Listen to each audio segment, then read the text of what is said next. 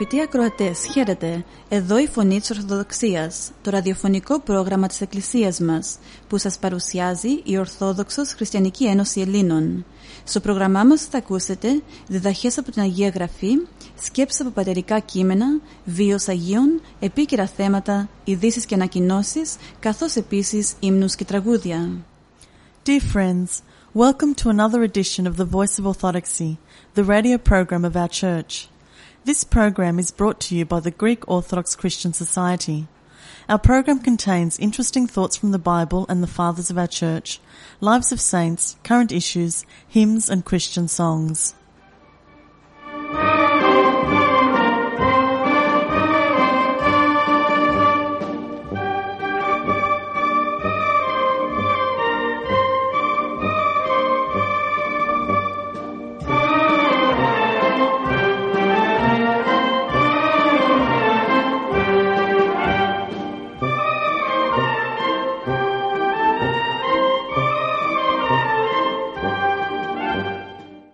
Το σημερινό κατά Ματθαίο Ευαγγέλιο, κεφάλαιο 6, στίχη 22 με 33, ο Χριστός αναφέρει ότι το λιχνάρι του σώματος είναι τα μάτια και ότι αν τα μάτια είναι γερά, όλο το σώμα θα είναι στο φως.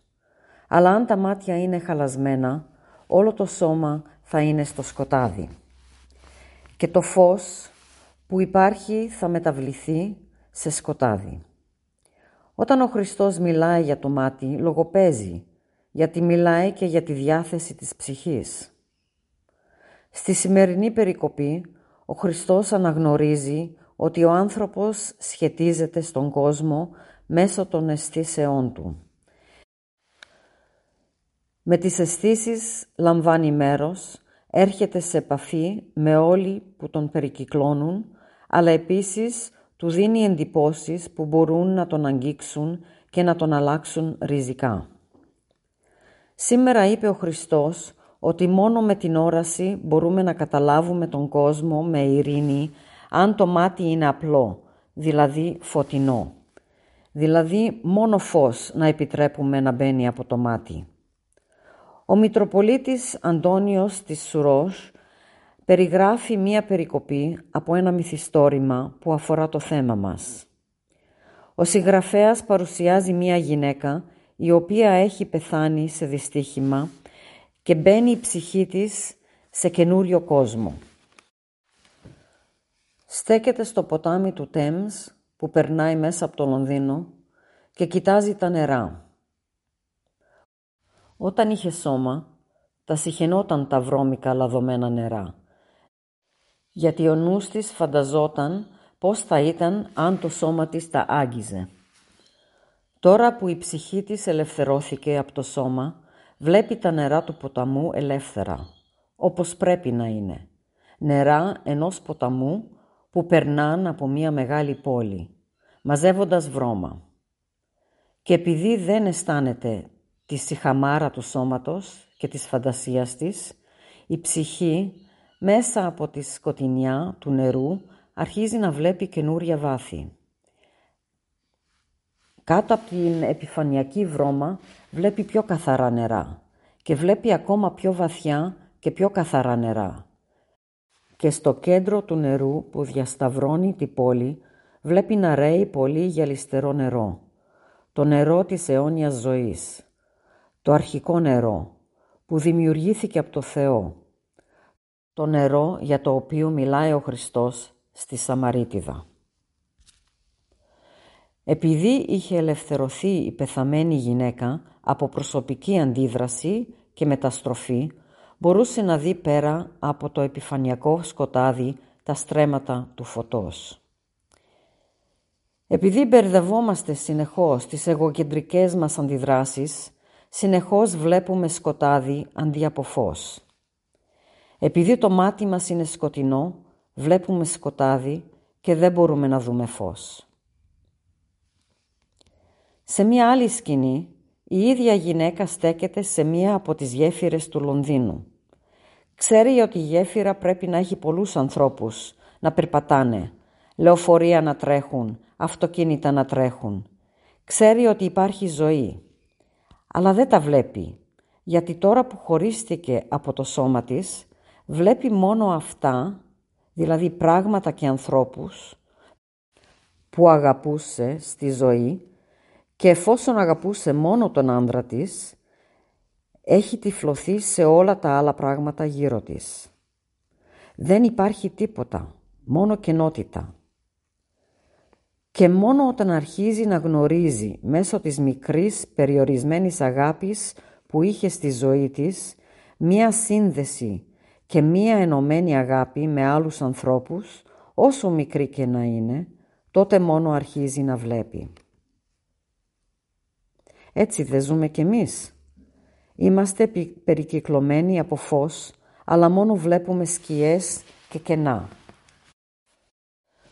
Πόσο συχνά περνά ένας άνθρωπος από τη ζωή μας χωρίς να μας αγγίξει, χωρίς να τον προσέξουμε, παρόλο που μπορεί να είχε ανάγκη ή να είχε ομορφιά, αλλά για μας ήταν άσχετος.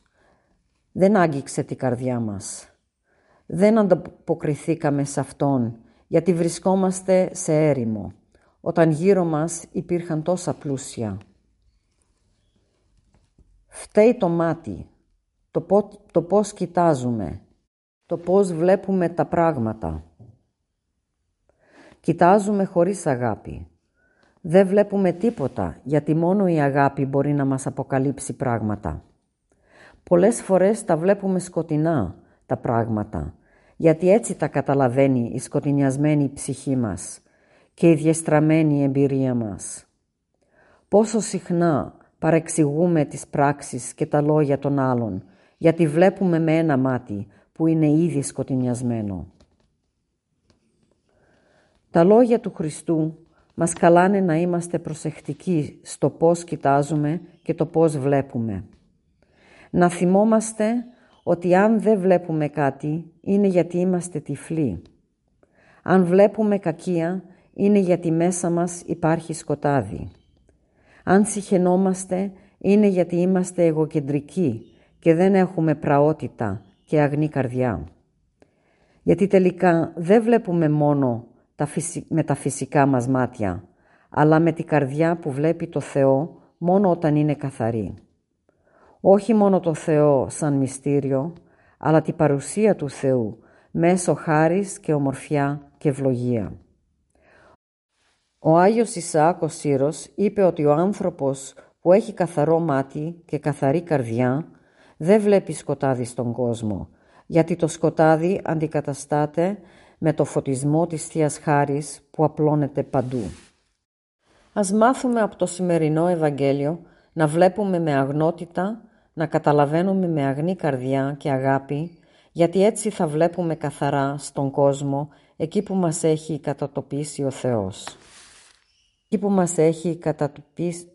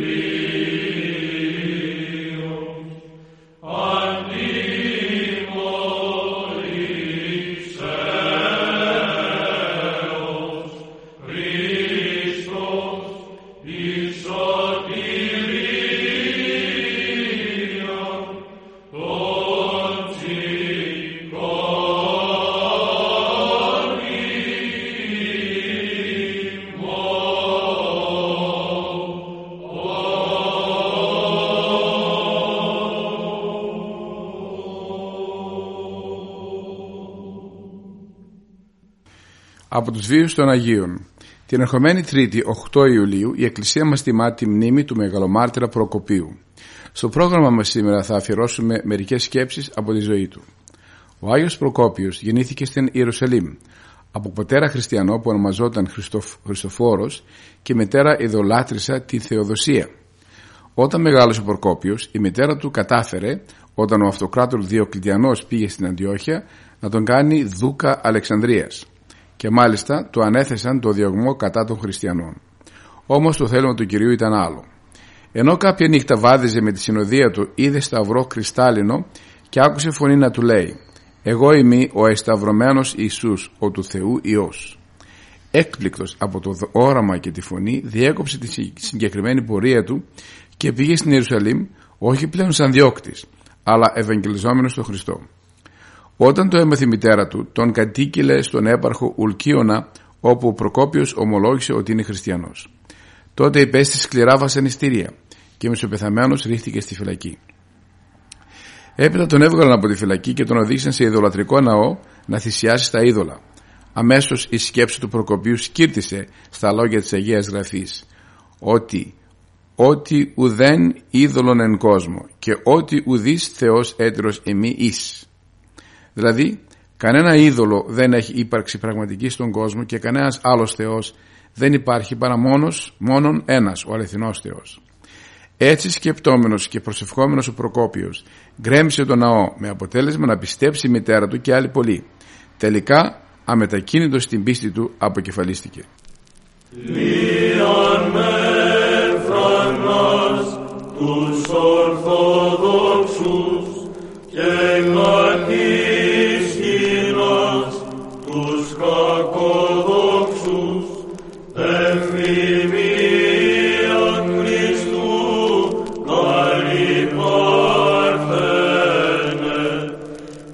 Από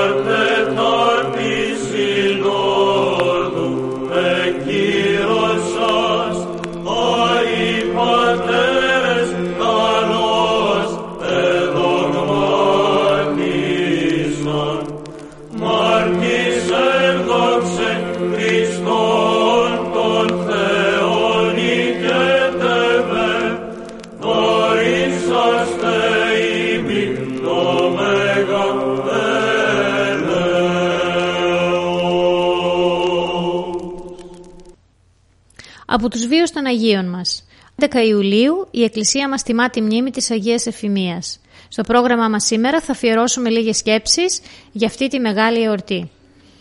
Η Αγία Εφημία, η Μεγαλομάρτης, ήταν χριστιανή παρθένος που με το αίμα της φράγισε στην πίστη της στο Χριστό και με την αυταπάρνησή της καταντρόπιασε τους ισχυρούς ειδωλολάτρες αυτοκράτορες. Η Εφημία καταγόταν από τη Χαλκιδόνα και οι γονείς της ονομάζονταν Φιλόφρον και Θεοδοσιανοί μόρφωσαν την κόρη τους σύμφωνα με τις απειταγές του Ευαγγελίου, γι' αυτό και η εφημεία από πολύ νωρίς διακρίθηκε για τον Άγιο ζήλο της, το σεμνό ήθος και τη φιλανθρωπία της. Ήταν ωραία στο σώμα και πολλοί δολολάτρες νέοι περίμεναν έστω ένα ενθαρρυντικό χαμόγελό της. Αλλά η σεμνή Παρθένος διατηρούσε ακυλίδωτη την αγνότητά της και είχε αφοσιωμένη την καρδιά της στο Θεό στην περιποίηση των ασθενών και των απροστάτευτων ορφανών. Όταν επί Διοκλητιανού διατάχθηκε σκληρός διωγμός κατά των χριστιανών, η εφημεία συνελήφθη και ομολόγησε ότι είναι χριστιανή. Τότε ο κριτής, υπολογίζοντας την αδύνατη γυναική φύση της, την καταδίκασε σε θάνατο με βασανιστήρια. Όμως η εφημεία αναδείχθηκε πολύ ισχυρότερη των βασανιστών της και υπέμενε τα βασανιστήρια με θαυμαστή καρτερία. Στο τέλος την έριξαν τροφή στα θηρία. Δίδαξε έτσι με το παράδειγμά της πως μπορεί οι χριστιανοί να φαίνονται στον κόσμο αδύνατοι, αλλά τα ασθενή του κόσμου εξελεξά το ο Θεός να κατεσχύνει τα ισχυρά. Δηλαδή τους κατακόσμουν αδυνάτους εξέλεξε ο Θεός για να καταντροπιάσει εκείνους που έχουν ισχυρή κοσμική επιρροή.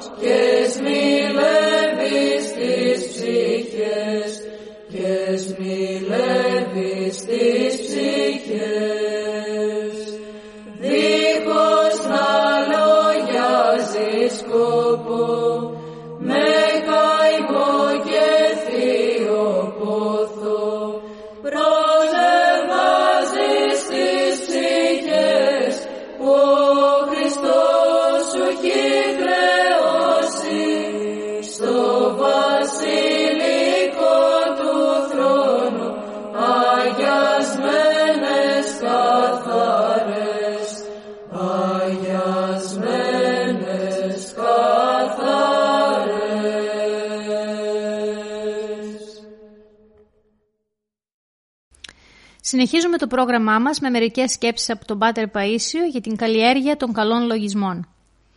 Γέροντα, οι καλοί λογισμοί έρχονται μόνοι τους ή πρέπει να τους καλλιεργώ; Πρέπει να τους καλλιεργείς. Να παρακολουθείς τον εαυτό σου, να τον ελέγχεις και να προσπαθείς όταν ο εχθρός σου φέρνει κακούς λογισμούς να τους διώχνεις και να τους αντικαθιστάς με καλούς λογισμούς. Όταν αγωνίζεσαι έτσι, θα καλλιεργηθεί η διάθεσή σου και θα γίνει καλή. Τότε ο Θεός, βλέποντας την καλή σου διάθεση, θα συγκαταβεί και θα βοηθήσει, οπότε οι κακοί λογισμοί δεν θα βρίσκουν μέσα σου τόπο. Θα φεύγουν και θα έχεις πλέον φυσιολογικά καλούς λογισμούς. Θα αποκτήσεις μια συνήθεια προς το καλό, θα έρθει η καλοσύνη στην καρδιά σου και τότε θα φιλοξενείς μέσα σου το Χριστό. Αυτό όμως δεν γίνεται από τη μια μέρα στην άλλη. Χρειάζεται χρόνος και συνεχής αγώνας για να λάβει η ψυχή το στέφανο της νίκης. Τότε πια ο πόλεμος εξαλείφεται για πάντα. Διότι οι πόλεμοι είναι ξεσπάσματα εσωτερικής ακαταστασίας που την εκμεταλλεύονται οι προπαγάνδες των εχθρών. Δηλαδή γέροντα όσοι έχουν καλούς λογισμούς τον πέτυχαν με αγώνα. Ανάλογα. Άλλοι άνθρωποι έχουν από την αρχή της πνευματικής τους ζωής καλούς λογισμούς και έτσι προχωρούν. Άλλοι, ενώ στην αρχή έχουν καλούς λογισμούς, ύστερα δεν προσέχουν και αρχίζουν να έχουν αριστερούς. Άλλοι έχουν στην αρχή αριστερούς λογισμούς, αλλά παρακολουθώντας τον εαυτό τους και βλέποντας πόσες φορές την παθαίνουν, χάνουν την εμπιστοσύνη στον εαυτό τους και μετά έχουν καλούς λογισμούς. Άλλοι μπορεί να έχουν μισούς καλούς και μισούς κακούς. Άλλοι περισσότερους καλούς, άλλοι περισσότερους κακούς. Κάποιος λόγου χάρη που πάει να γίνει καλόγερος, ανάλογα με το περιβάλλον και τις συνθήκες τις οποίες έζησε, έχει λογισμούς καλούς και κακούς.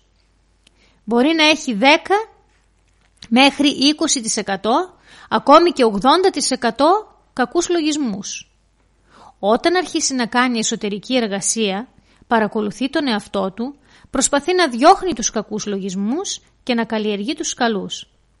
Συνεχίζοντας αυτή την προσπάθεια, φτάνει μετά από ένα χρονικό διάστημα να έχει μόνο καλούς λογισμούς.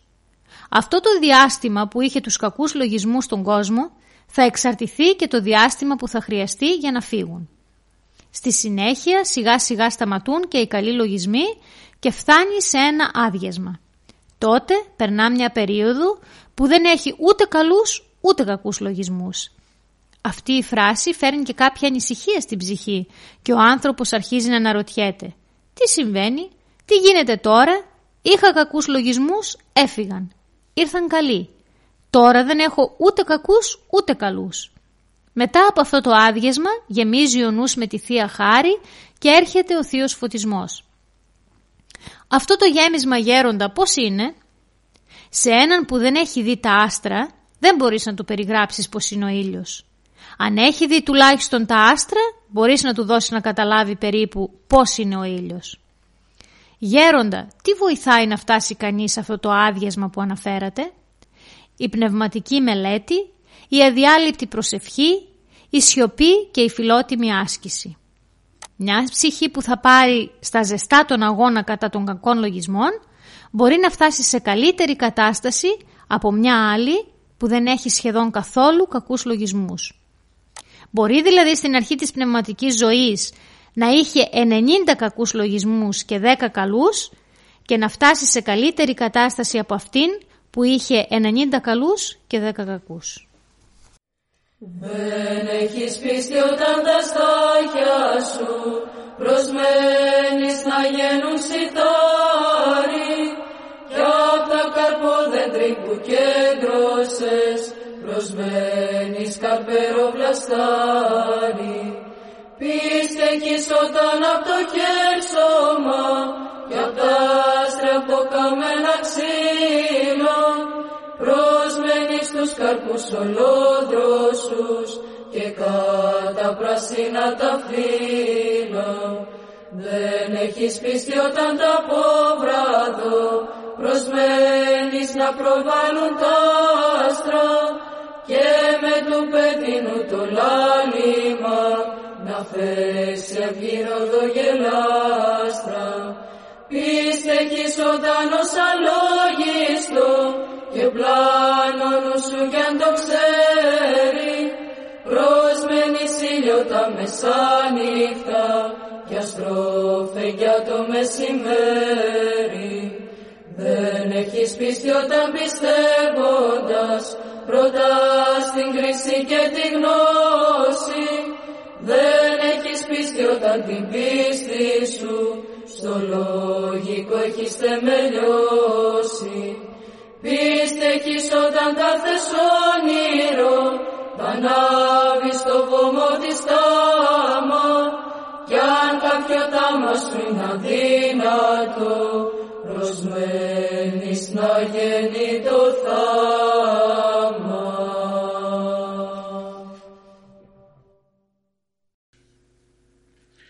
Συνεχίζουμε το πρόγραμμά μας με μερικές σκέψεις για τις ευκαιρίες που μας στέλνει ο Θεός για να φανερώσει το χαρακτήρα μας. Ένα λεωφορείο έκανε τη γραμμή προς ένα προάστιο των Αθηνών. Δεν είχε θέσεις άδειες και έτσι δύο-τρεις επιβάτες στεκόντουσαν όρθιοι. Σε κάποια στιγμή μπήκε μια γυναίκα με ένα μωρό στην αγκαλιά. Κοίταξε δεξιά αριστερά. Δεν είδε άδεια θέση και στάθηκε προσπαθώντας να κρατηθεί από τις λαβές των καθισμάτων. Κάποια στιγμή μια γριούλα σηκώθηκε και της είπε «Έλα, κάτσε κόρη μου». Η καημένη νέα μάνα κοκκίνησε. Είπε ευχαριστώ και παρόλη τη στενοχώριά της κάθισε. Στην επόμενη στάση τρεις νεαροί σηκώθηκαν σκυφτοί και κατέβηκαν βιαστικοί πριν φτάσουν στον προορισμό τους. Ήταν μια μικρή πράξη μια μικρή σκηνή φυσικού θεάτρου χωρίς λόγια. Οι νεαροί ντράπηκαν γιατί έπρεπε να κάνουν εκείνο που έκανε η γριά. Πήραν ένα μάθημα από δύο πόδια που τρέμανε κάτω από το βάρος του χρόνου. Πόσο απλές απαιτήσεις έχει η ζωή καμιά φορά, πόσα μικρά καθήκοντα, πόσες ευκαιρίες μας δίνει για να εκδηλώσουμε τον χαρακτήρα μας. Σε κάθε βήμα μας, κάποιος συνάνθρωπός μας, κάποιος άγνωστος περιμένει από μας μια ανώδυνη θυσία. Σε κάθε του βήμα δίνεται η ευκαιρία να ξεκουράσει κάποιον με πιο αδύνατα πόδια από αυτόν, να τον βοηθήσει στη δουλειά του, να του συμπαρασταθεί σε μια του δυσκολία. Αν δεν τις προσπεράσουμε, αν δεν τις αφήσουμε να πάνε χαμένες όλες αυτές τις ευκαιρίες, θα φανερώσουμε την άδολη αγάπη μας, ένα αίσθημα χρέους και σεβασμού στον διπλανό μας. Και ας μη λησμονούμε ότι ίσως την επόμενη ημέρα, γιατί όχι την επόμενη στιγμή, χρειαστούμε εμείς ένα κάθισμα, ένα χαμόγελο, ένα λόγο ενθαρρυντικό, ένα χέρι μέσα στο δικό μας.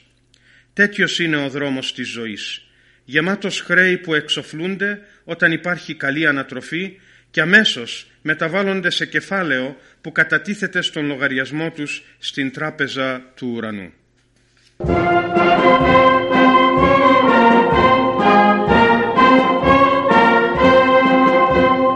Και εδώ τελειώνει άλλο ένα πρόγραμμά μας. Θα είμαστε πάλι μαζί σας την επόμενη εβδομάδα. Αγαπητοί μας ακροατές, ο Θεός μαζί σας. Χαίρετε. And here we end another of our programs. We will be with you again next week. May the Lord be with you always.